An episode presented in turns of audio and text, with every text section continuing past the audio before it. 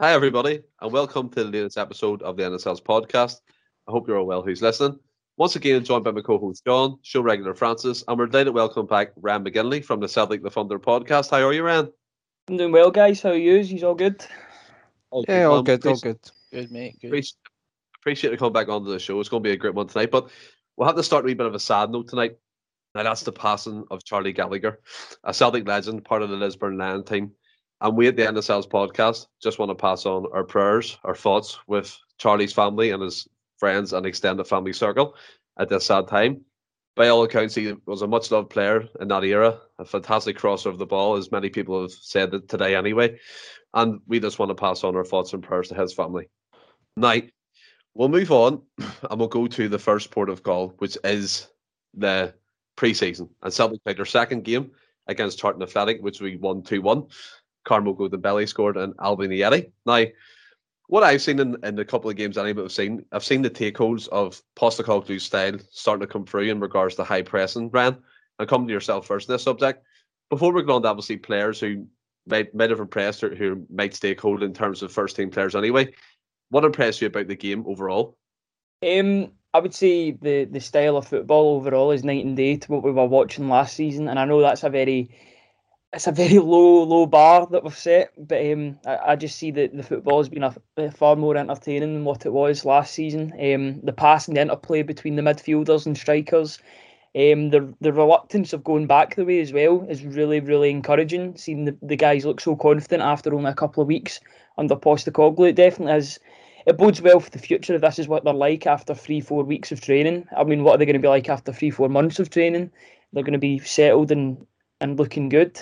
So yeah, I, I, thought we played well. I think the game the game was a, a tale of two halves really because I thought the second half was a bit rubbish, but the first half was brilliant. Some of the football we were playing was was so much better than last season, and a couple of players really really stood out. But it was a good first half performance and a good win. It's good to get good to get in the habit of winning games again. So I can't really complain. Yeah, I'm, I'm much in agreement with yourself because the way the game looked to me anyway, especially in the first half, we were high pressing, high intent. I know the second half kind of tailed off and a few players come in, which we'll talk about later, to kind of fail to impress again. But come to yourself, John. What's your overwhelming take so far with the preseason games? I'm happy with it, man. It's like Ryan said as well. Is you're seeing early signs of obviously the way that Ange wants to play, and I mean it's still very early days. Um, and like he says, uh, where we're going to be in a couple of months compared to where we are now. It's going to be night and day.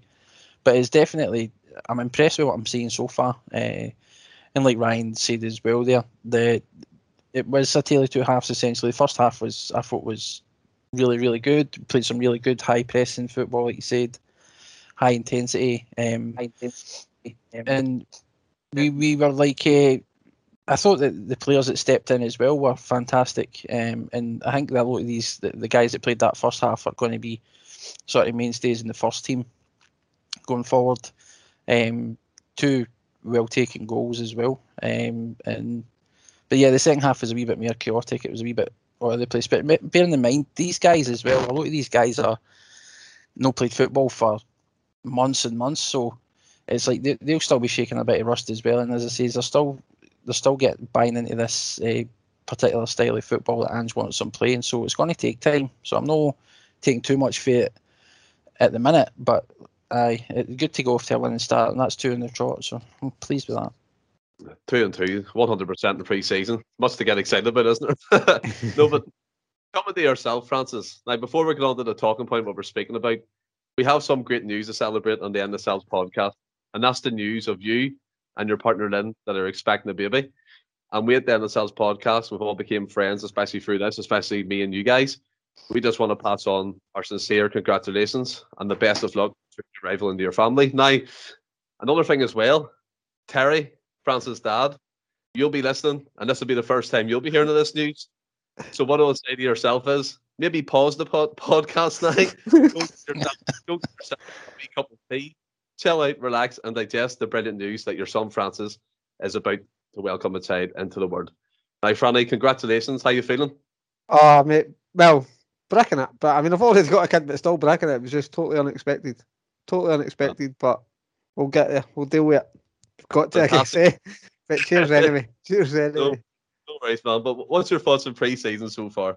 Yeah, well, I've due to obviously work and stuff, I've not actually caught managed to catch the games live, but I've seen snippets of them and read up. So, and it's it's good to see that you can see in the goals that it's we're winning the, the ball high up the park and stuff, and when it maybe scoring with a quick, sharp passing. So you can see early signs eh, of Postecoglou's sort of way of playing or how he wants to play. And as we've touched on before, usually you maybe not expecting his style to sort of be implemented till maybe 12 months time because you've got to get the players to buy in it. But they seem to be off off the bat just kind of they're buying into it, and obviously, yeah, it's pre-season. You can't read too much into it and stuff, but it's good to get off to winning starts because if we're wanting at Celtic, you don't get really time if you like, and especially Postecoglou's sort of an unknown with a lot us, but that could be ignorance to be fair. So I think you really need to try and get off to winning starts and playing the foot. It'll help you believe in the system. So yeah, it's it, it's positive. I would say just to try and build up momentum and as I say, but, uh, buy into the way Postecoglou wants to play because if he does try to implement this style, then you're not getting results. It's it's hard to kind of keep pushing it maybe in the players. So if they're seeing instant results, it's they maybe buy into it a bit quicker and we can, like Ryan and John said, we're it's maybe a couple of months down the line and you're you're flying. Yeah, I think it's more like it has to has to stick. The style has to come quickly because we've got so much coming, especially yeah. with the game coming in, in, the horizon as well, Francis. And coming to yourself, Ryan, in terms of the style, we'll talk a wee bit about that. Now, the first goal, Dembele did brilliantly. He, he cut in from the right hand side. Granted, there was confusion in the box. Obviously, the, the line was packing us up, but he managed to find he managed to find the finish. And then the second goal was great play down the right hand side again. Dembele was involved. The wee flick around the corner for Ralston and across in the box, and the Yeti Brilliant finish with a header, by the way, because he had to put all the power in that because there was no power in the cross. But are you seeing? Because in the first game anyway against Sheffield Wednesday, you've seen that high press. The the fullbacks were kind of coming into midfield, creating creating more midfielders to a certain extent, kind of packing that middle middle of the, the road area. What, what's your opinion so far on the style that you're seeing? Yeah, I, I personally really enjoy the, the style of play that we're playing so far. It's definitely more entertaining to watch, um, even two games in. I think I think a good example was uh, against Sheffield Wednesday. I counted six or seven times that Liam Shaw, who's a new signing that's just came in the door three four weeks, was winning the ball back in the midfield. Like that's that's so good. It, it bodes well for the future that guys are buying into this this sort of philosophy and this idea of playing. But it's it's definitely more interesting to watch. I mean, you've got guys like Karamoko Dembele and Ajeti that are already that were kind of they, they were definitely on the fringes last season that are already buying into these ideas. So it, it certainly bodes well for the team if we get guys like this that are coming into the team and showing that they can that, that they do belong in the team that, and that they've always been there. It's just they weren't necessarily played last season. I mean, I don't know about yous, but Karamoko Dembele could have played at least 25 games for us last season, no problem. So I don't know why he was out yeah. the cold for so long. Yeah, I agree. I think as well that you're, you're right to say this style will suit the likes of Dembele, the suit the likes of Ajeti, Turnbull as well, because it's all about the attack and flair. I, I think it was Turnbull said in one of his interviews about Postecoglou, he said that the, the, the boss just wants us to express ourselves and not so much worry about mistakes, but as long as, as that reaction is right in terms of winning the ball back, which I think is great because I think a lot of the players last season kind of fell stale, John. And it was like, it was just side to side, back back to front, and it wasn't really going anywhere, especially when you're going forward. You need to have that creative spark, it felt like. And I thought looking at the game, in terms of the high press and energy stayed in the first half anyway, as we talked about, the second half was a bit bit crap to be honest. But it, it was excellent to see the players were playing with that smile on their face, that freedom that Postecoglou was told them to go play with, wasn't it? Oh, definitely, and you can you can see just in the way the guys are looking and the way they're playing that they're enjoying it as themselves as well. Um, I just want to touch on uh, Shaw, by the way, because mm-hmm. the, the, the, I know we've only, it's only been a couple of games we've seen him in, but he, he looks a player, and I've been really impressed with his work rate, like in that sort of midfield role. And he's he's like he he, he seems like he's he's going to fit into this team really really well. And it wouldn't surprise me at all if he's starting like most games during the regular season because I think that's a kind of player we've not had for a while. Um, it, it just seems like something. Last season we kind of missed it a wee bit.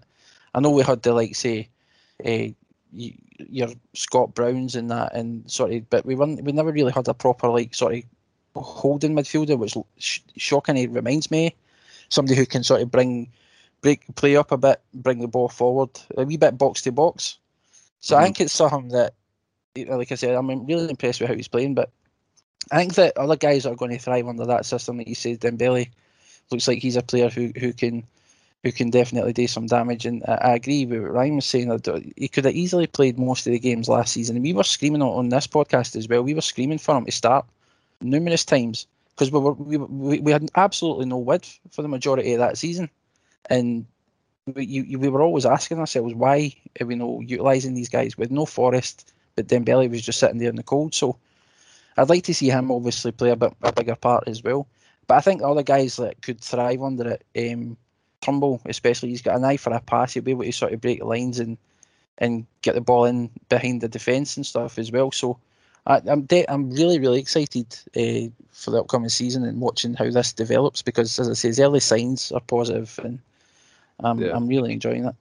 I think it's a bit naive of us, obviously, to get all excited about pre-season, but it's refreshing, Francis, isn't it, to see the way Celtic are playing? I mean, Ryan made a brilliant point in terms of the Sheffield Wednesday game. Liam Shaw won the ball seven times high up the pitch, and eventually one of them, when he won the ball, led to a goal from Albian Ajeti.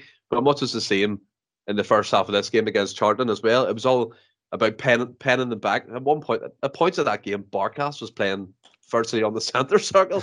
and there, there's been much to people saying that that it's high risk and I mean high risk, high reward. Is that is that not the same? But Can I just is say as well about that Barkas carry on? I think we all oh. seen with Scotland's Euro performances and Marshall's mistake.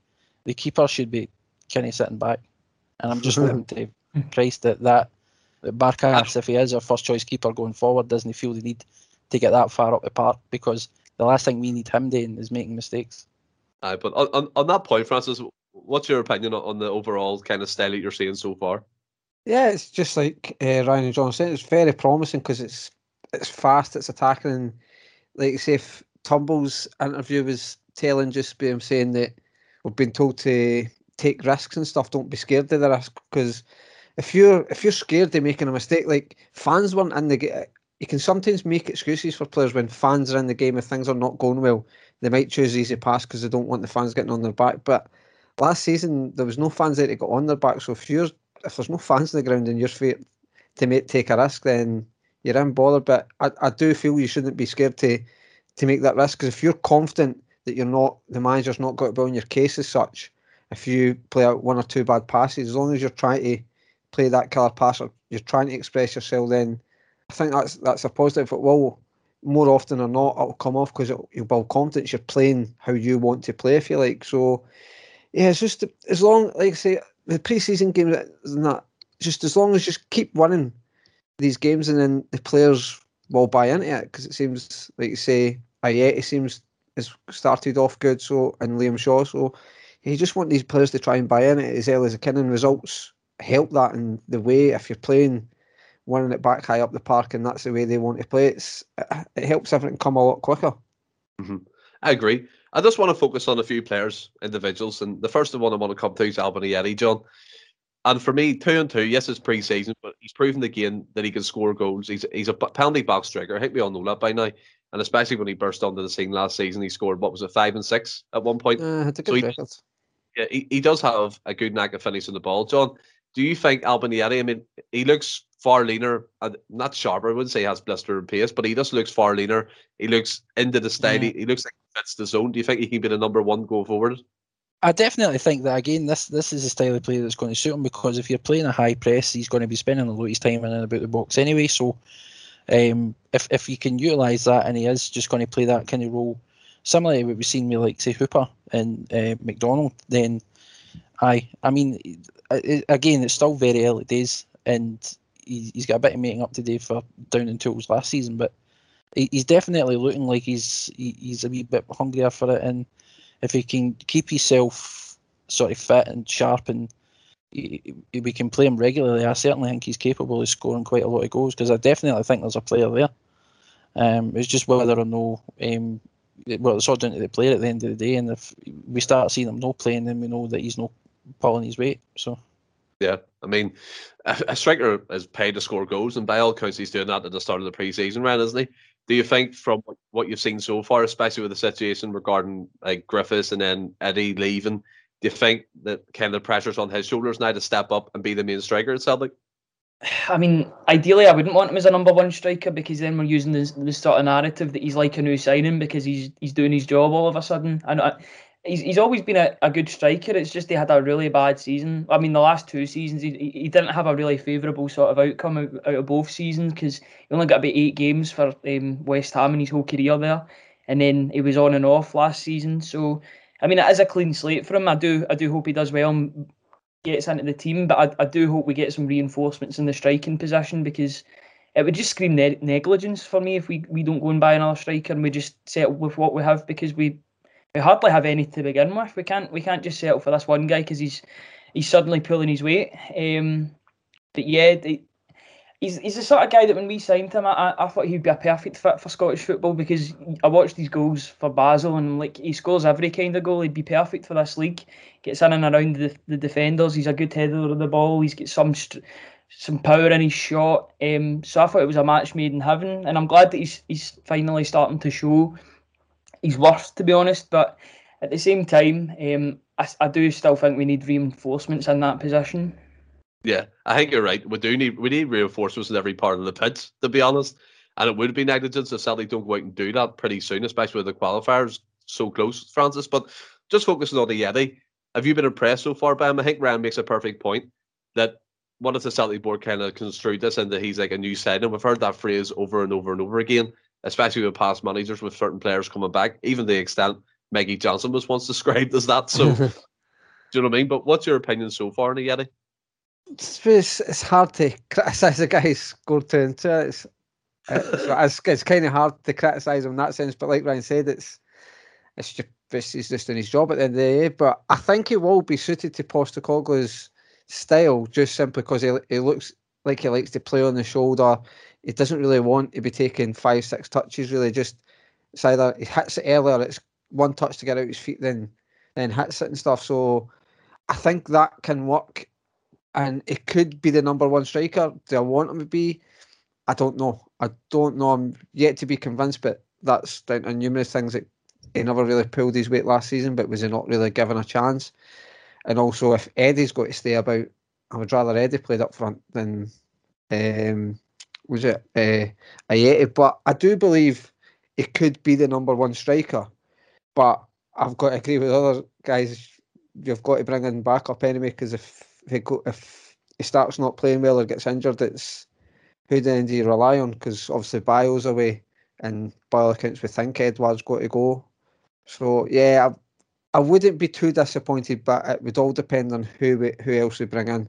Because he also comes across the type of guy. If he gets injured, he needs three or four games. I feel to get up to speed. Whereas a guys like Edouard, that's straight off the bat all the time. Well, I think that's just Edouard's quality, isn't it? yeah, yeah, yeah. It's just unfortunate that half of last season he just spent it, does not give him the shit to be honest. But yeah. I know the goals return he did well, but I mean overall he, he was kind of ah, he was worst season here. Yeah, but what's what's your opinion then, Francis, on the other guy, Karamoko Dembele? Now he's been on everyone's mind since he was 13 years old. Then videos appeared on YouTube and stuff, and we all know he has talent. And what, what was seen in the, the, the previous game there against Charlton, the first 45 minutes, I thought he was fantastic. There was times in the game he took the ball under pressure, flicked it around the corner to Ralston for that goal. He scored the goal, so he had a hand in both of them goals. Do you think going forward he should? This is his season to kind of step up and be in that first team, or at least in and around it all the time. Definitely, I think it's a big season on both part on Dembele's part and Celtic's part on whether they're keen on the guy.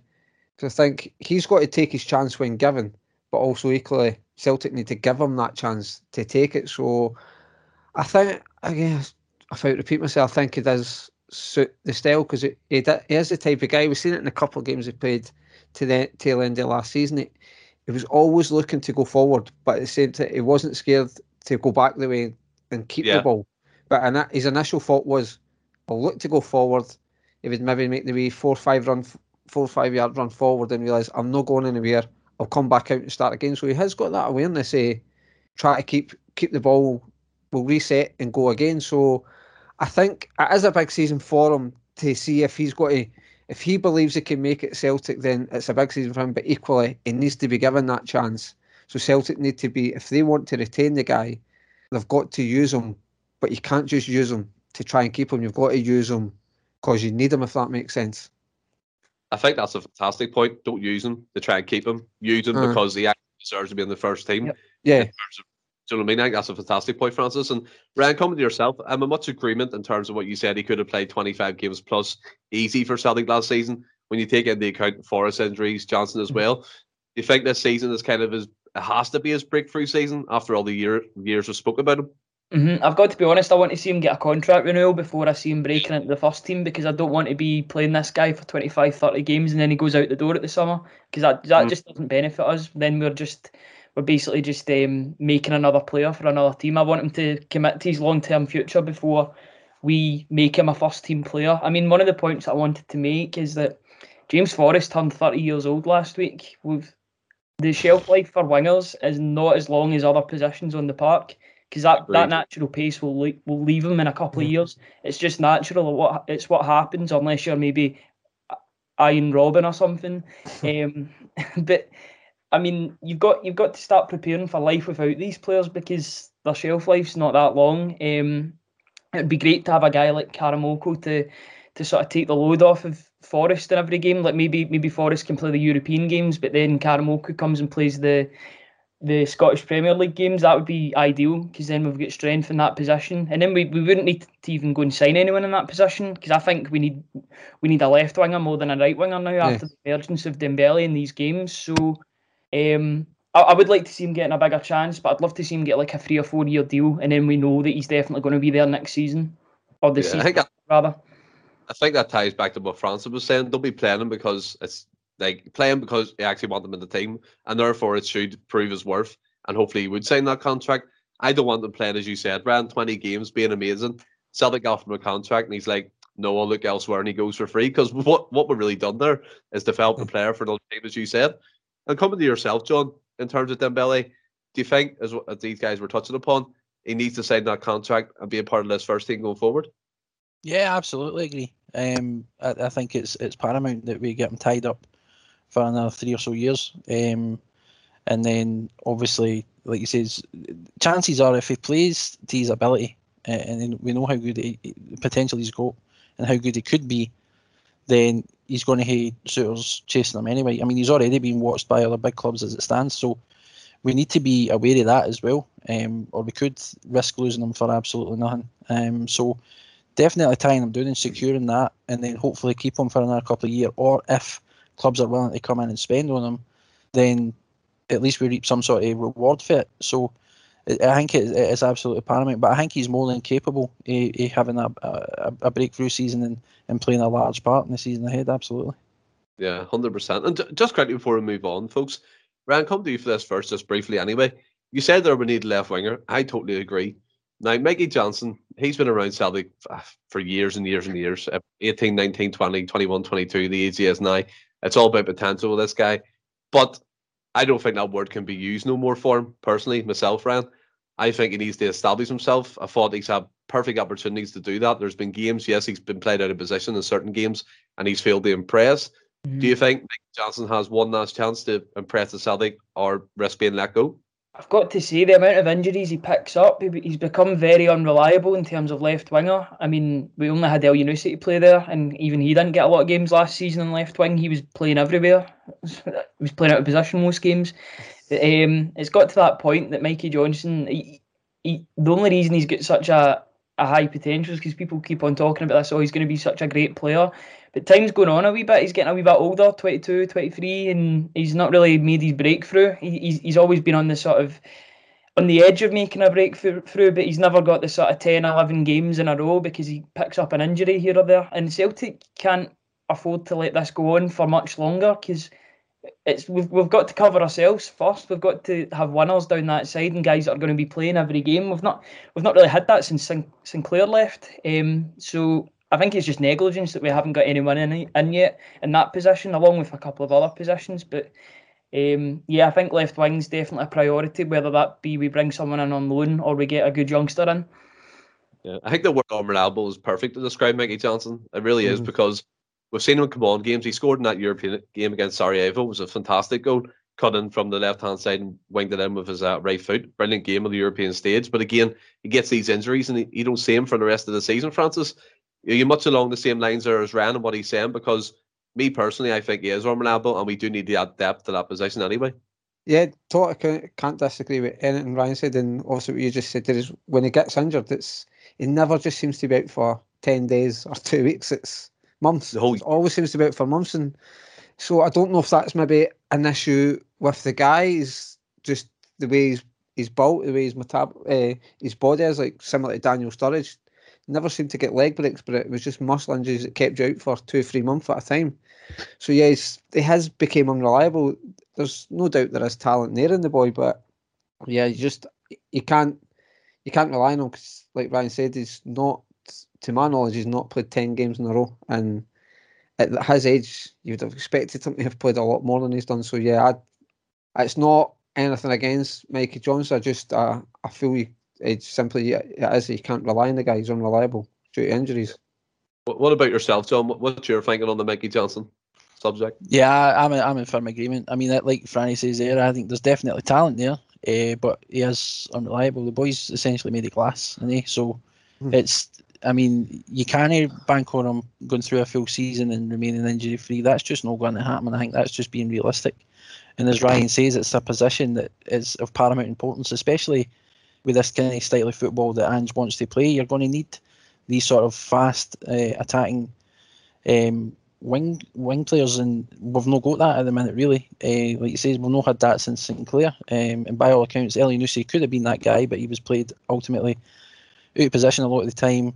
He's away now anyway, so that's irrelevant.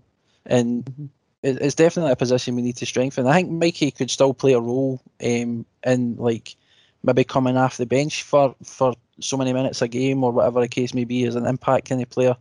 Uh, if you need a wee bit extra creativity on the left, but uh, no, we definitely need a, a quality starting left winger. My- Absolutely.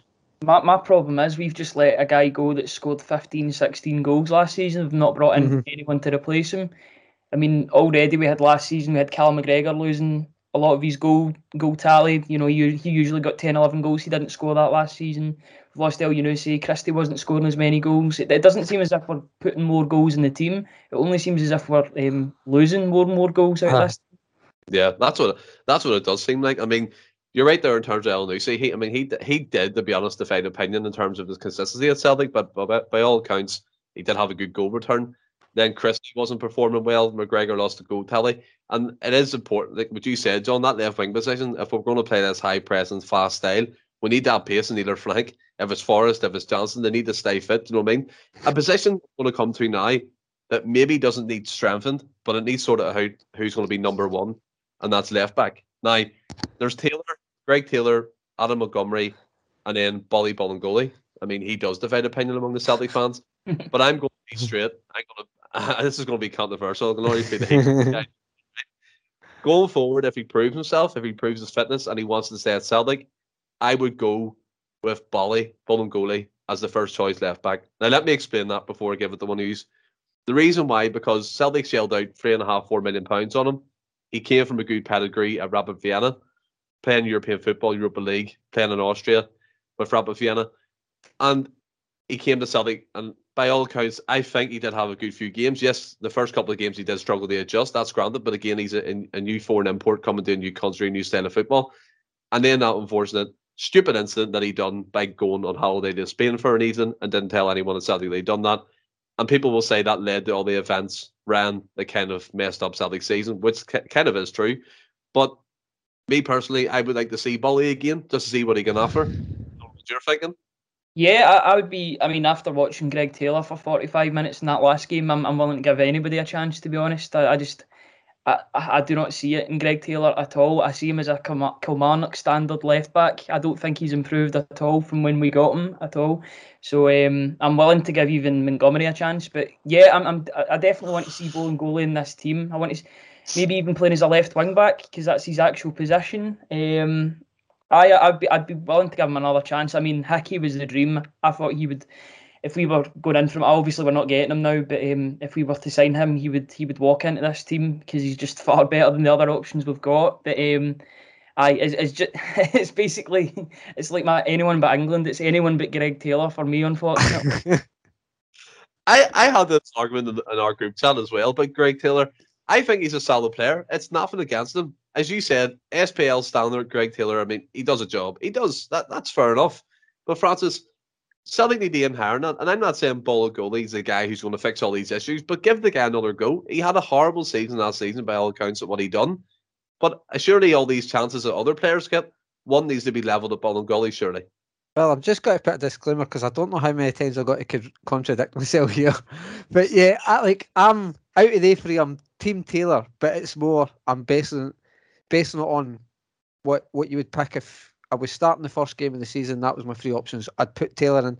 Do I think his answer? No, I've been perfectly uh, clear on that. But I think he's the best out of the three. What on what I've seen, and to use your logic with Bolingoli, how it came for good pedigree, you like go and get Lax, keep Laxalt then. Laxalt came for good pedigree.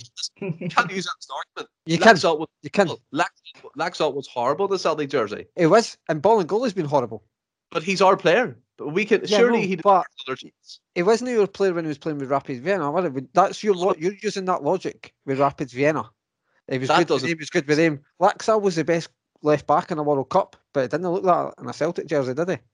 So, but I would, and as I say to you, I'm not against Bolingoli getting a chance, but if you're asking me out of the three, I would have to say Greg Taylor. I wouldn't be against Montgomery getting it.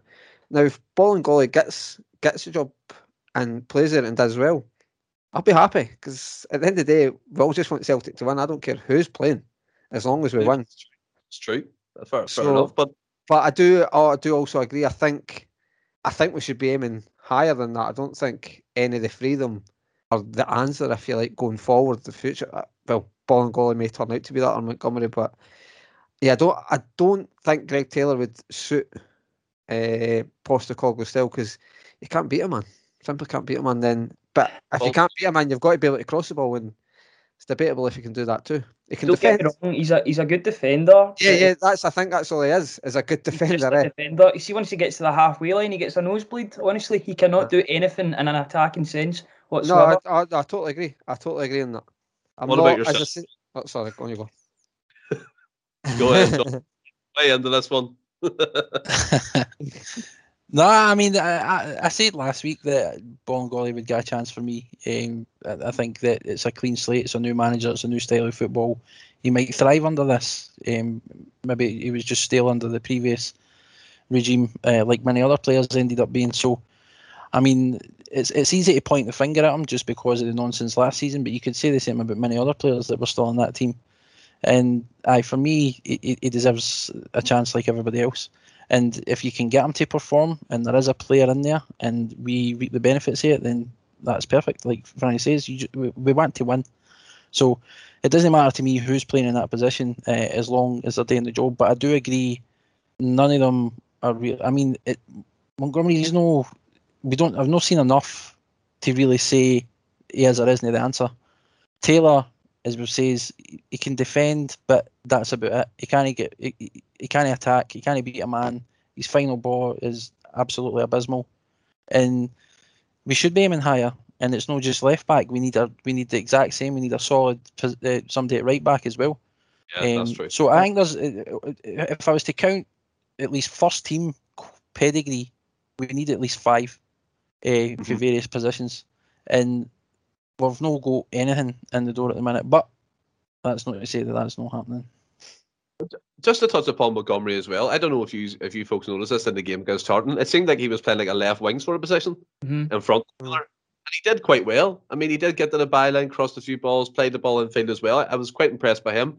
Do we think that he could maybe fill that left wing position if there's no one there, Ren? Um, I, again, I'm, I'm repeating myself, but ideally not because then we'll then we'll bring somebody else in that's of better quality. I just feel as if we're trying to fit every piece together with different like size jigsaw pieces. Like we should just be signing players that are, are good enough to step into this team straight away. I just I feel like this. I know we're going to be talking about the transfer window later, but it's just negligence at this point. Like where are where are the players? We've only got one. We've got two guys that we've been playing in League One League One this season that are in the club, and we expect to qualify for the Champions League. It's just negligence. It, it's it's the same. It's the same uh, habits that that got people so annoyed with Peter Lawwell, and it seems that Dominic McKay's doing the same thing. I know there will be work getting done in the background, but it's still not good enough. There should be four or five players in the door already, in my opinion. Yeah, no, I agree. We'll, we'll get to the transfer window soon. Like, I, but I do agree with what you're saying. But a player that does, I mean, who was on loan to Marseille last season, Oliver Ntcham, by all accounts, he down tools wanted out of Celtic. Now it seems like he wants to stay at Celtic. He's there was rumors he was going to AEK Athens. That's kind of fell through. Postecoglou said he's had a chat with him, Francis, and he wants to prove himself. But by that showing on the second half against Charlton, he was absolutely abysmal. Can we see a way? Can we see a way forward for him, Francis? Well, because I never seen the Charlton game, I'll say yes. But because I, so I can't I can't comment. I'm only going by what I read, and by all accounts, it was stinking. Mm-hmm. But uh, I think on his day, he's arguably the best midfielder or one of them in Scotland. is is brilliant when he can be bothered, but that brilliant just seems to happen one in every maybe five six games. So it's what I would be wondering was why was he want away and suddenly does he? Yeah. Why does he want to stay now? Is it simply because nobody's coming in for him? Because as it seemed, Athens, Athens was on for him, and now it's not, and now he wants to stay. So it's maybe is he want to stay because we're the only option? And as I say, if he's got his head heads in it and his heart's in it, it's not a bad player to have there on in the ranks because he is really, really good on his days. He can break up the play. He's got that killer pass. He's got the drive. He can he can control a game in the middle of the park. But I would just I'm a wee bit concerned as to why the sudden quick change of heart. I mean, mm. you could give credit to Postecoglou, maybe has got that influence on the guy, but I don't. For a guy that was so determined to leave, to suddenly not want to leave, it's just. I'm just a wee bit, wee bit cautious with him. I think that's a great point. What you're saying in regards to if he is, if his heart's in it, his head's at where he wants to play football in terms of Celtic. He will. He is one of the best midfielders when he performs. But again, them days are so few and far yeah. between in the, in the, last year and a half. We've seen pretty silts, pretty much silts of Nick Brian. And coming to yourself, I think Francis makes a great point in terms of why does he want to stay. People could point to maybe it's Postecoglou who's convinced him. Maybe again it's just filling the space that they don't want to invest in. What What's your opinion on this situation? I've, I've got to say before I say anything, I am one of um, Ntcham's biggest fans. Like I, like when he's when he, I'm, I'm a massive fan. Like when he's when he's on his game, I, absolutely adore the guy. I think he just he waltzes around players. I, I remember his performances against Lazio, against Rangers. It, it seems to be all the big games he performs in, but then. I, I don't know if he looks at the fixture list, then circles a couple of the big teams that he's playing against, and he's like, "Nah, I'll no bother against the rest of them." But um, no, he's so he's so temperamental, and the, the thing is, Postecoglou can't have any passengers in this team. The, the, the, style of play doesn't allow for passengers. Everybody's got to be moving. And Ntcham isn't really a mover, I wouldn't say at all. So I think he's got to adapt or he'll perish in this team, to be honest. Yeah, that's a great point. And I think we're all in agreement in terms of what he can actually provide. Celtic John in terms of his performances. And Ryan, you said some great games when he, as you said, does dance around players, left them there for fun. He's got a good eye for a pass. He's got a good eye for a goal. We've seen that in the Lazio game as well. He finished that, that last goal spectacularly away from home. But do you think maybe that it's just kind of, as Francis said, no other team wants him, so he's kind of took away the request to leave Celtic in, in the hope that he can do something there? I think, um, I don't know, it's hard to say. I mean, I know it's it, you. It's easy to sort of assume that that might be the case, um, but again, um, Andrew's already came out and says he spoke to the players, and if they don't want to be here, then they're out the door. So I'm assuming the fact that Ntcham says he wants to be here, he's willing to put the heat down and work for it. Um, and if he if he if he features, then he's obviously putting the work in because I don't think Andrew's going to suffer fools. He, he won't. If, if if the guys aren't putting the work in in the training ground, they're not going to feature in the team. It's simple as that. So if we can get him to find the form that he had uh, in his early days, um, then again, we're only going to reap the benefits here. Like we've got a team full of talent, but if you if you take it on last season and stuff like that, then it's hard to sort of be optimistic because so many guys down tools. But we know what they're capable of when they play at their best, and Ntcham's no different. So if if if again if if he wants to stay and he's willing to work for it and put the heat down, and he can find his form again, then absolutely. I mean, it's no questions. For me, it's a no-brainer you want to keep a guy like that in the team. One but thing again, is, oh, sorry. No, go ahead, Ryan. What are you saying? Uh, one thing I just want to say is he's in the last year of his deal as well. This has got to suit both parties. See if he's so desperate to stay, then Prove it. Sign aye. maybe, sign maybe an extension, sign a three, four year extension if you want to stay, because this has got to benefit both parties. Because why, why would we play a player again for 30, 40 games in a season and then he can just leave at the end with plenty of suitors who can just get him for no fee? We've got to have something at the end of this as well. Both both Absolutely. parties have got to Yeah. contribute this for the for the best sort of outcome. Yeah, I mean, I, Yeah, I I'm a feel tot- I agree with that. I think there's there's loads of players at the minute at Celtic on their last year of the deals that these pretty scored out pretty quickly. I think Christie's ends in December or January. something, Aye, Aye, something weird like that. But moving on from kind of football matters to kind of staff, backroom staff, that kind of thing. And Postecoglou's come out and confirmed that Strachan and the Kennedy will remain part of his backroom team. Again, the rules haven't been defined, but we're led to believe it's going to be key roles within Celtic Football Club. Francis, I'll give you my take on this first. I think it's an absolute disgrace. Going to be harsh here that they're involved with Celtic after what was seen last season. Any other management team would have been out the door. Nothing would be left of the, the, the shambles, the complete negligence, as Ryan's been saying all night, that was seen at Celtic last season. I think it's a disgrace that Celtic fans have to kind of take this. Do you know what I mean? That's been sold. It's been told after the season tickets were sold. It's just been kind of put in the press that he's they're going to be staying on, and it, for me, it kind of leaves a bad taste in my mouth. I thought, I did generally think that Postecoglou will at least have two or three people of his own trusted backroom staff with him at this point. But like the transfer window, what we're going to talk about, it's been really slow on that front, and I'm absolutely just angry. I, I am angry at Celtic for keeping these guys on. I, I don't. I'm, I'm going. It's harsh, but I'm just going to say it anyway. Well, I fear I'm going to contradict myself again because I thought like I can't disagree with what you've said there because by association they should should have been out the door when Lennon left, and also the fact that they didn't leave, it means can you really trust them? Because how they they hung about after the like Len, they just let Lennon take the heat for last year's Exactly. failings really, and they they hung about as if they'd done no wrong. Again, we don't really know how much an influence they were having on uh, the team, but you would like to think of his assistant manager in Kennedy's case that he's got a bit of a say anyway, and, and obviously doing the coaching stuff. But to kind of go away, sort of uh, Postecoglou and McKay, they did say in the press conference that assess what he's got. He's done this before. That's this is not a, a rare thing for him. He's done this, came into teams before and worked with previous uh, staff and got his backroom staff within. But he'll also assess it, and if he feels he needs to bring folk in, he'll bring folk in. Now, if that's a lie, that's a that's a bold lie to make in your first press statement. So I've got to I've got to believe them. The now that that what they said there was they do that is the truth. It he is willing to assess it because you're really you're not getting a great start if your your first press conference you actually make such make such a lie up if you like. But with Ken, like Kennedy has been part of a successful Celtic period with various managers, so he maybe is there maybe is a bit about him. Gavin Strachan, I think it's just I don't know what he brings to the team, but I think it's telling that the laptop seems to have went missing. So maybe Postecoglou's got a wee bit of saying he said you can stay, but the laptop goes. It's smear the laptop and he's actually picked Postecoglou.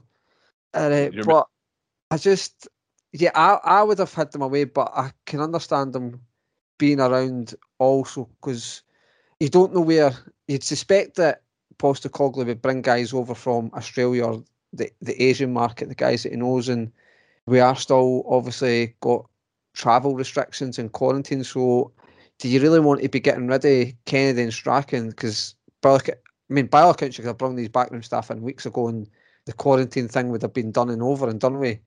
But if you bring them in the now, they're not going to be there for the European game. So I, do you really just get rid of Strachan and stuff and wait for your guys? Which I think they're, I'm hoping, I'm hoping it's there's certain variables such as quarantine and travel restrictions and stuff like that, and possibly visas or work permits are holding up and bringing in one or two of his own guys because I find it hard to believe that he would travel all this way and not bring at least one guy that he can trust on because I feel that was one of Lennon's biggest downfalls last season is he never he agreed not to have his own guys and I think any manager at any club they need to have at least someone someone in the dressing room they can they can trust with on the coaching team so I'm not against Kennedy and Strachan but yeah I, I don't think they should be there and I should Postecoglou should be bringing his own guys in I would have more confidence if he brought his own guys in. But I'm just hoping for the reasons like possible visa issues, the quarantine and stuff like that. That's what's maybe holding up deals. You made you made a great point when you said in the press conference, the family day one, where he said they're going to assess it and take it from there. But Ryan, is it a case of assessing it or just take what you have and that's it? Because that's what on the outside, be it, I'm going to be honest to me anyway, it seems like that. I get what you're saying, Francis, in terms of phases, all this kind of thing. But surely when you get that job at Celtic or get that first initial contact, we talked about this before with previous managers, like we're not going to say his name, that he'll be working. No, no, behind the to- totally agree with you. Totally agree. That. Yeah. He'll, he'll he should be working behind the scenes, getting his backroom staff together. Even if it is issues, surely they come over at the same time as him, do the quarantine then. Do you know what I mean? There's options to get through that. Mm. How are you feeling this round? Because as I said there, I'm just totally pissed off of it that they're still at the club. I mean, I I guess I'm just working under this clean slate. Is it, it seems to be going through the players and the backroom staff of last season, which isn't. Um, it's not ideal to have the same sort of faces that you've seen last season let you down so many times, and they're just waltzing in next season as if nothing happened. Like there needs to be some sort of um, ownership of last season or some sort of like apology or something. But I mean, he does have Postecoglou does have previous for doing this, for going into teams and taking the sort of backroom staff as they go, as they as they already were there, and just take them under his wing and take them as part of the, his backroom team. But I mean, I did I did read that he is still trying to bring two or three people in, maybe from further down roles like uh, fitness coaches and uh, sports scientists. So maybe that's where he wants his imprint on the actual footballing side of things. But um, no, I, do you know what? I'm not as angry as what I would have been three, four weeks ago hearing about this because at this point it's just apathy and I don't want to be negative about Celtic anymore. But sometimes I find that really, really difficult because all they give you is negative things. Um, Is that, is that you saying I'm negative, Ryan? I'm trying not. I'm trying not to be honest. It's, it's this clean slate with Postecoglou, but um, if it was four or five weeks ago, I would be absolutely fuming like you are yourself. But um, no, I'm, I'm just I'm going with it. I'm, I'm seeing I'm seeing if they can adapt before making any sort of judgments on whether or not they should be there. I'm willing to give them another chance. I'm feeling I'm feeling generous and I'm feeling quietly optimistic about new season. So I just want to see what happens, and then if it doesn't work out, then then I would be all for getting them out the door and getting his own coaches in that he knows will do a good job for him. But as it stands, it's just a clean slate for me. But who knows? At that point, Ryan, is it too late to bring his own staff in if they don't work out? Do you know what I mean? There has to be kind of there has to be a 50-50 in this. I It's think got- we're all It's Yeah. got to the point like when we're offering guys new deals as well, like we're forced into a position rather than actually having the sort of choice because we need to have these guys now. Because if we didn't, if we put them out, if we put them out the team, then we would have no one. It would just be Postecoglou. Um, wh- while while we were waiting for these guys coming in to finish their isolation period, but um, we're, we're here as a matter of urgency, I think, rather than by choice. I mean, I mean, who knows? He might have chose them, but um, oh, do you know this? I'm, I'm just going to go with it and just hope for the best at this point. To be honest. I get what you mean. I, I really do. But again, it's hard for me because I anything slight like that. I mean, the whole Kennedy Strachan thing, John, for me, it should have been dealt with when the season ended, and it should have been put out in the club. And you, I know what you guys are saying in terms of there'd be no one on the training pitch, but you could get guys up like Tommy McIntyre to take a couple of sessions with the guys until Postecoglou come in, bed himself in with his new backroom team. I don't know about you, John. I mean, it feels like again that I'm very much on my own here in terms of how I'm feeling about this. But what's your take on the, on the staff issue at the minute? Yeah, I'm sorry. I'm not going to. You're not going to hear me on side here either, Stephen. Uh, have- I knew that was going to happen. well, the thing is, is and I, I've been very vocal about it in the past. I, I've said as well that um, both of them should have left when Lennon did. Uh, they're nowhere. They, they're no right being anywhere near that team. Um, calling for it for the duration as well. Kennedy is no a manager. He's not an assistant manager. He shouldn't be anywhere near that side of things. If you want to keep him around the club as a coach, then fine, fair enough. I've said this before as well. Um, Strachan, I've no idea what he's doing there. I, I genuinely don't. Like, I don't see what, what it brings to the club or what benefit him being there has. But listen, at the same time, much like Ryan, uh, Francis, it's a clean slate, right? And I think everybody's deserving a new chance. Now, I'm firmly backing Ange and Dom here, and I trusted every word that Ange said, and I full, fully bought into everything he's telling me. So, see when he says that he's the one making the decisions, and Dom says he's the one making the decisions, and it's a case of working to make sure you're getting the right pieces and not making any snap sort of uh, appointments uh, that maybe ultimately aren't going to work. Keeping guys about the club that have been there, that know the club, uh, to some extent at least. Um, again, re- referencing Kennedy anyway, no Strachan, but the like Ryan said, you, get rid of these guys. That's you losing mere personnel on uh, the training ground and everything else, and that's no ideal position to be in. Now, I'm assuming that I just had a conversation with Kennedy and Strachan. Uh, he's let them know. I, I still think that Ange is the guy making the calling the shots, and if he's had this discussion with them and they've turned around and they're buying into what Ange is saying, and they're they're willing to work under him, and, and for the greater good and the, for the benefit of the club at large, then aye, they deserve a chance. Like, why not? I, I still firmly believe in time we'll see guys starting to filter through in different positions. Uh, I think it'll take time. We said it before, not necessarily just thinking work permits and visas, although they could play a part. Quarantine could still play a part.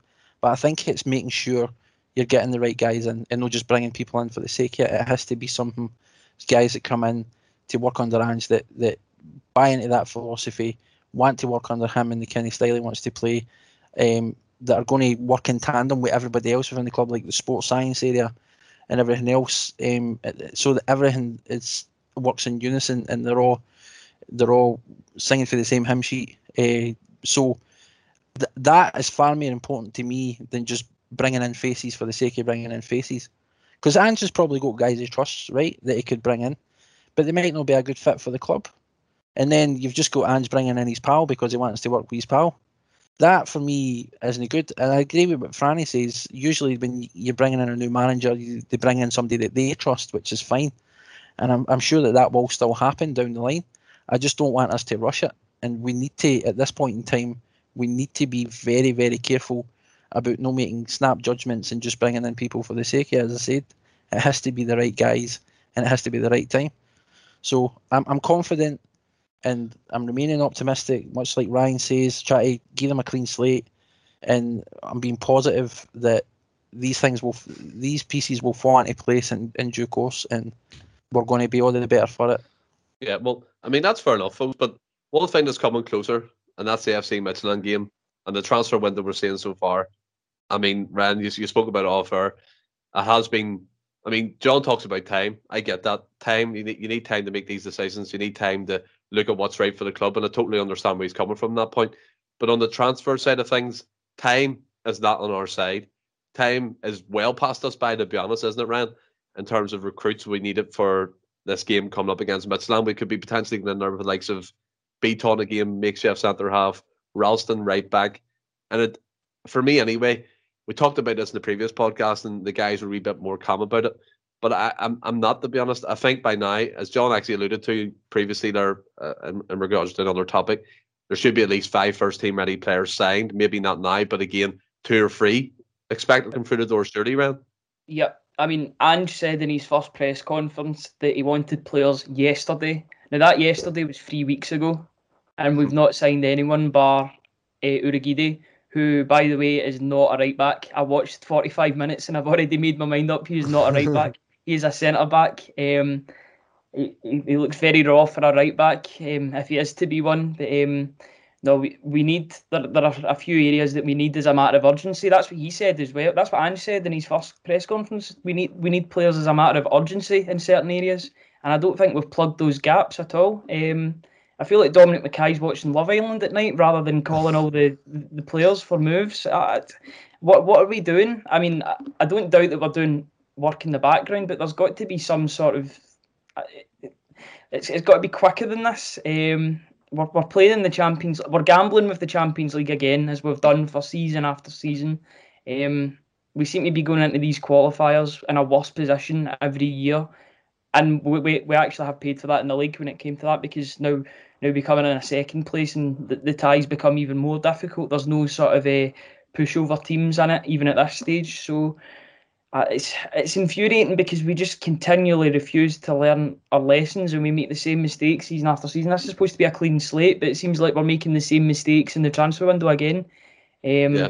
the, the, the squad looks paper thin. We get guys, we get more guys leaving than coming in. I know that I know that was going to be the case. There's a lot of deadwood in the team, but we need we need to get a move on. This is this is um this is a matter of urgency now because I think the the the sort of registration period ends sometime this week. So if they're going to announce somebody, if they're going to sign somebody, it needs to be now.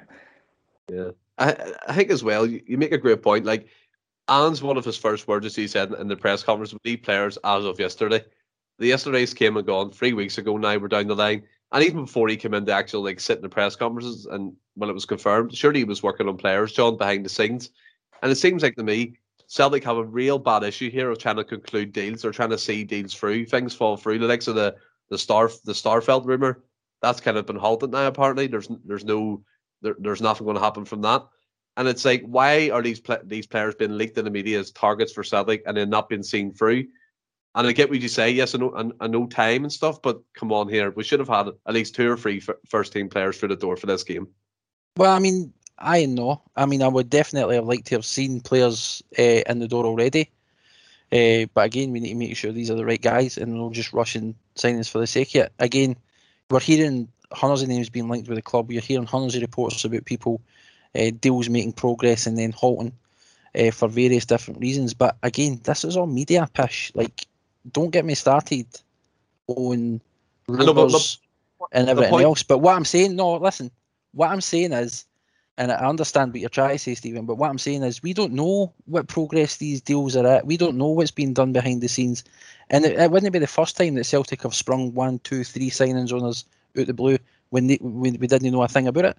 And if Celtic are keeping their cards close to their chest, they're not letting these stories leak, and people are actually keeping their mouth shut for a change, and stuff isn't getting out to the press, then who knows? Ange, I think there was an interview the other day he kind of hinted at the fact that there's going to be new faces in the door very, very soon. So I would suspect that at least over the course of this week, maybe early into next week, that we're going to see signings, and I'm confident of that. And I think that they're just obviously, again, see because you're not hearing it in the news doesn't mean it's not happening. And I'm again firmly in the belief that stuff's getting done behind the scenes. They're keeping the cards close to the chest. I'm not reading into, I'm not reading too much into the people that were linked with or what progress and stage that they deals are at. I'm just hoping that that stuff's getting done. And again, yeah. like Ryan, I'm going to try and remain optimistic, and you're not going to bring me down. I'm, it's going to happen. they're going to spring. They're going to spring a few signings out in us over the next week or so, and everything's going to be absolutely fine. It's not, John. It's not trying to like bring the positivity out of the situation that we're feeling in terms of Postecoglou. It's real. We're seeing it happen. The only player that's come through the door is Urhoghide. That's not good enough. As Ryan said, these guys like Sean Urhoghide would have been playing League One football. You but can't Ryan, sit there. Uh, you no, can't, sorry, wait, wait, but Ryan, Ryan, Ryan did make a valid point, and Urhoghide is the only guy we've brought in. But what I'm saying is, see, let's say by the end of this week, Celtic announced three, four new signings. Then what? Are you still going to say, "Oh, this has been an absolutely shite windy because they weren't in quick enough"? Nope. What if they don't? Well, what if they do? Are you happy? Yeah, mate. The problem for me is the timing of the signings because it seems as if we sign players once we're out of Europe. Why is there such a, a rush to get signings when we're in the maybe the Europa League when we could make signings for the Champions League, get into the Champions League, and then make that money tenfold? We'll get forty million automatically. It doesn't make sense in a financial situation for me at all, or a financial standing point. And I, I, I agree with that, but let me come back to you with this, Ryan. Right? What if, say, we've approached these targets, we've had a list, guys, maybe Ange wants to bring in, he's had a look at etc. With deals that have been accepted, we've sat down, we've held talks with these guys, and Ange has let them know this is the way we want to play, and he's he's not liking the look of these guys or the responses they're giving. They're not buying into it. Would you prefer that we were bringing in guys early, spending money, bringing in guys um, because we've got a Champions League hanging up, rushing them in the door where they're not going to fit long term? No, I, I do agree that he needs his own guys in, but um, but it's just where I'm at a point of urgency with certain positions. I just don't want to be going into a Champions League qualifier with Anthony Ralston. what about yourself, Francis? What's your feeling on, on the transfer market? I mean, you, you can hear me. I, I'm I'm just like they should be doing more. Plain and simple. I'm I'm probably sort of a 70 30. I've got to try and stay positive here because I've like a bit of a bold statement, but like guys like Klopp, they know the type of player they want. Like your Virgil van Dijk, they'll wait a season to get that type of guy. No, appreciate we've not got to wait a season, but maybe that's all uh, Postecoglou goes there. He's, he's having to wait to get the right guys in. But to totally flip it, like bringing guys in the now they're not going to be able to play in the European game unless they come from Britain or they're, if they are a, a foreigner, they come like they're actually based with a British team because if you're coming from pretty much any European country, you're having to isolate again. So anybody we do bring in, well, like John said, if we do bring in three, four boys over the next four days before the deadline, the likelihood of them playing in this game is probably slim to zero.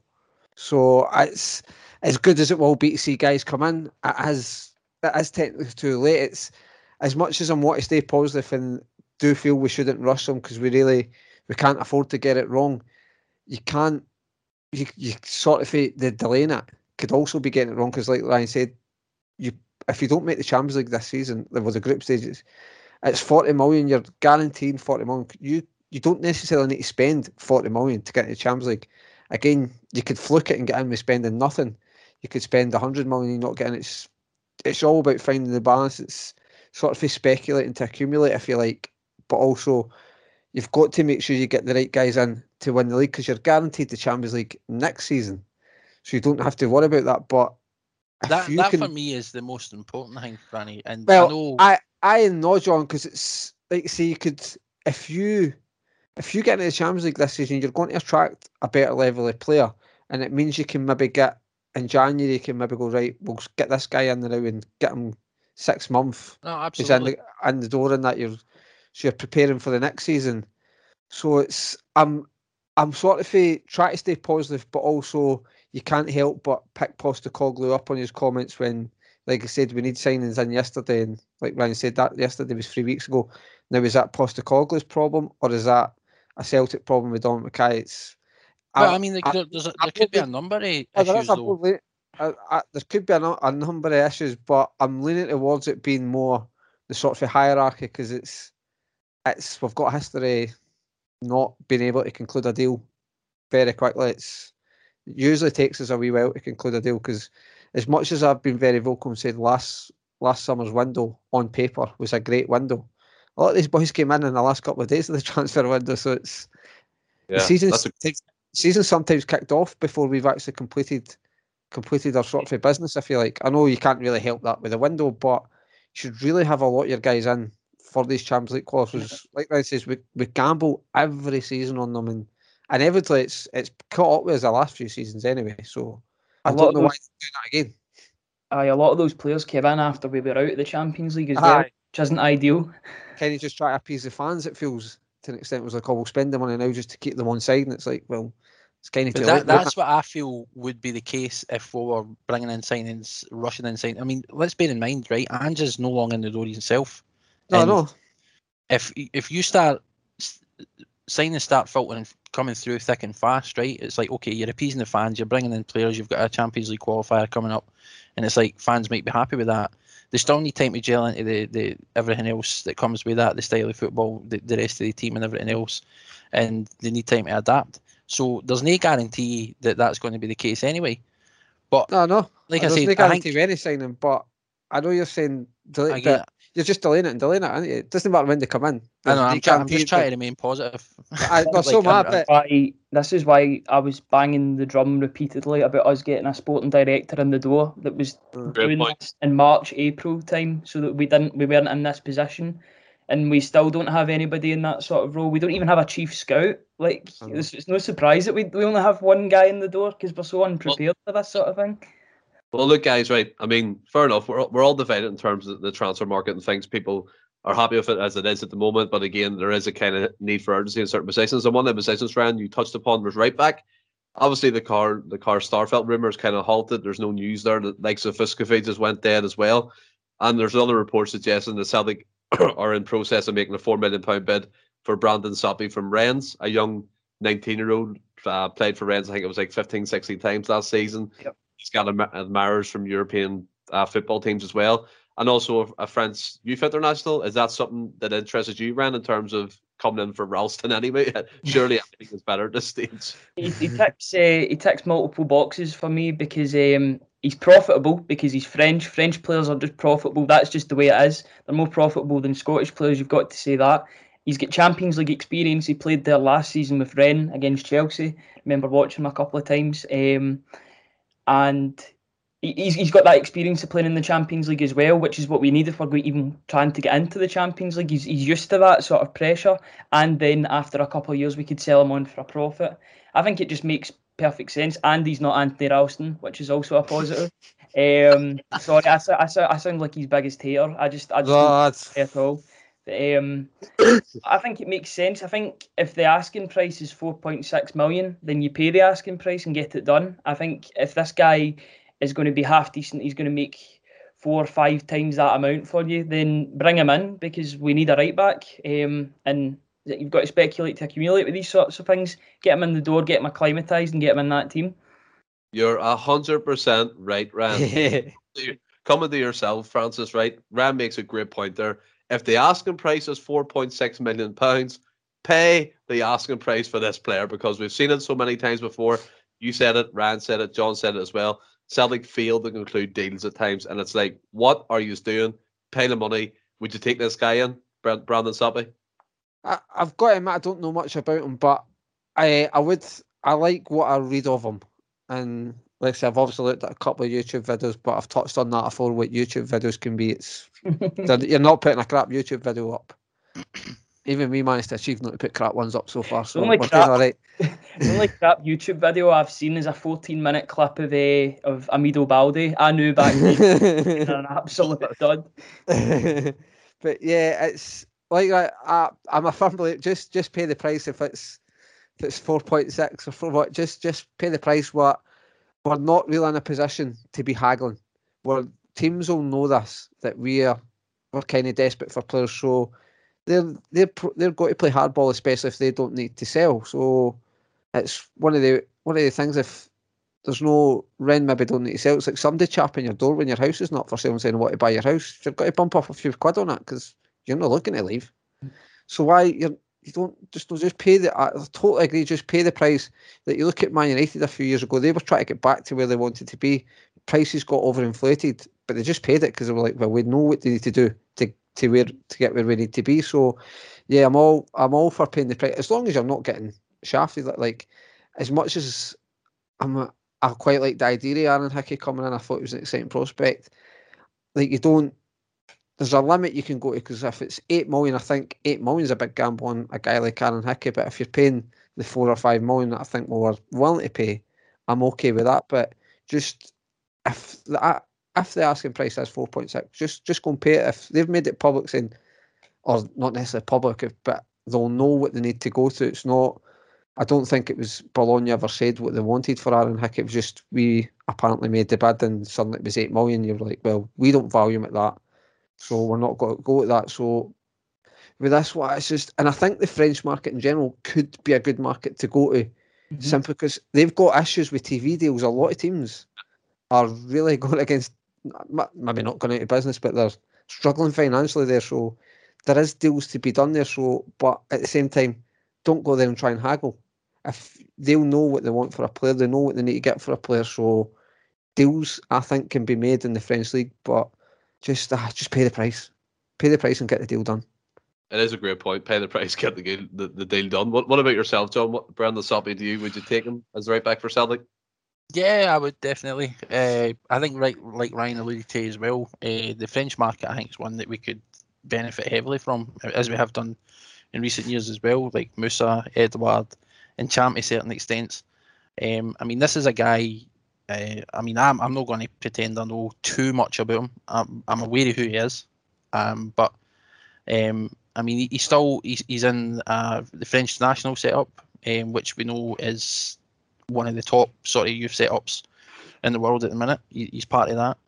Uh, he's highly rated in France uh, as a young player, um, and um, this this is uh, I'm saying this more jokingly than anything else, but it, it, it, it did surprise me when his name was linked, and I said this in the group chat and earlier at the call as well. But it made me laugh because like Soppy's another guy that like for those of you that play Football Manager. uh, is one of is one of my go-to signings. So I, I've I've been picking him up on Football Manager for years. so it- That's good enough for me, mate. I'll take Uh, that. oh, for any, for Ralston and he, anyway. has I got a could- very high ceiling for development in Football Manager as well. So if if you buy into all that, carry on. But I mean, as I say, the fact his name's been linked with us is is funny for me in that aspect. But for what I do know him, um, he's certainly uh, he's a rated talent. He's in a very good youth setup, uh, and like you say, that French market is t- filled with potential. So I think we could greatly benefit from it. And again, is a position we need. He does play there, and it, it, it's something that we could benefit from greatly long term, definitely. Yeah, hundred percent. I think we're all in agreement. And I think it's kind of better than Ralston. And again, it's not it's not a personal attack on Anthony Ralston. He's just not good enough for Celtic. I'm sure he could find 100%. another club at a decent level and plays football for the rest of his career. Doesn't that Celtic? We need to sign yeah. someone better than that. But moving on to let's give some credit where it's due though. That it wasn't the best cross, but he floated it into the box for Ajeti's header perfectly. Nah. Yeah. Well, it was a nah. great touch. kind of get honestly, I mean, it was done for me that day, and I've said that for that day. I laughed at Neymar when we were getting pumped five or six nothing. I'm like, mate, come on. It's hard not to laugh at Neymar. He's, aye, but date when you're like, no, when you're getting pumped five nothing at him. Right. We're going off topic here. Neymar's not this, right? So we're going on, we're going on the outgoings, right? And apparently Celtic have rejected a 13 million, 13 million bid up front for Brentford, raising the 15 millions we add-ons and they've rejected it. They're holding out, I think, for 15 million up front, raising the 20 million with add-ons, which is just, stupid. I think they should have accepted that bid. And we, Ajer made it publicly known that he's been promised to leave, Ryan. And surely to God, they keep the camp happy, to keep the camp from kind of not having these want away players. That was a great deal for Celtic to take there, wasn't it? It was, yeah.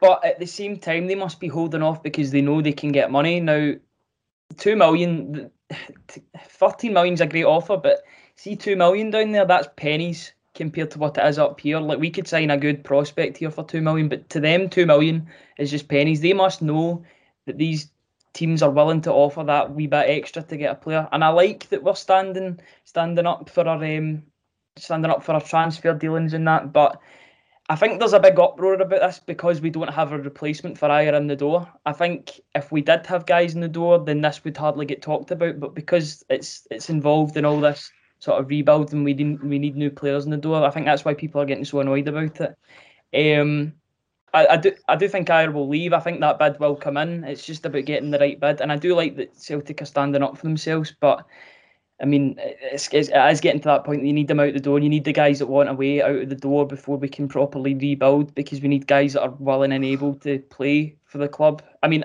there's no doubt that Ajer would play for the club if need be. I, I doubt he would down tools. Um, but at the same time, we need we need guys that want to be here and and, and, and around the team. And Ajer wants to go, so we should let him go, but only if the price is right, as, as Bruce Forsyth would say. I mean, I, I, get what you're saying, Rand. I think it's interesting that you say the uproar in terms of obviously fans and stuff kind of been like hold out for more.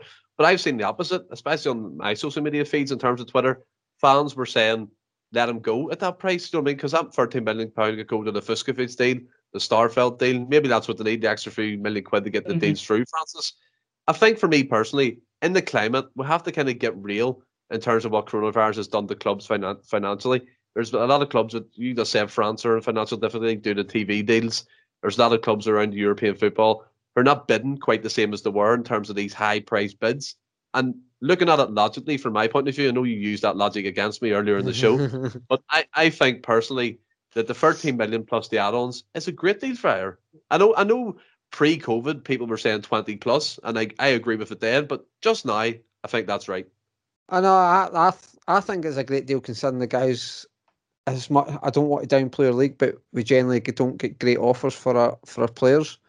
So, like fifty, potentially fifty million for a guy that's publicly came out and said he wants to leave, and he's in the last year of his contract. I, I think that's, I think that's a great. Like, I, I do think that's a really great deal. Great deal for Ajer. Now he's a player I like, so it's. I'm not saying I want him away, but the guy doesn't want to be there. He's gave us. He's gave us a good good bit of his career and stuff. So I, I, wish him well when he does leave. But yeah, I would I would take that deal. But again, I, I agree with Ryan in the sense that it's nice that we're we're holding firm and saying, look, no, this is the price, this is what we want. Now I think if we're saying twenty million and they've offered well thirteen with a potentially going up to fifteen, I think there's got to be a wee bit of middle ground. I think maybe Celtic are wanting fifteen million guaranteed without and then maybe try and put add ons on top of that. So I think I think they might be talking maybe around the 17 million pound top end with maybe a sell on fees, what's got to get the deal done. So you've kind of got to respect Celtic in the sense it's, they're they're holding out for what they believe is the market value for the guy. Now I know obviously coronavirus has maybe changed things, but I don't think it'll change things too drastically in the Premiership. I mean, TV money there is just stupid, absolutely. Like I think Brentford for coming up got about 150 million, so like yeah. 20, 20 million is nothing to Brentford. As small a club that is, it's 20 million.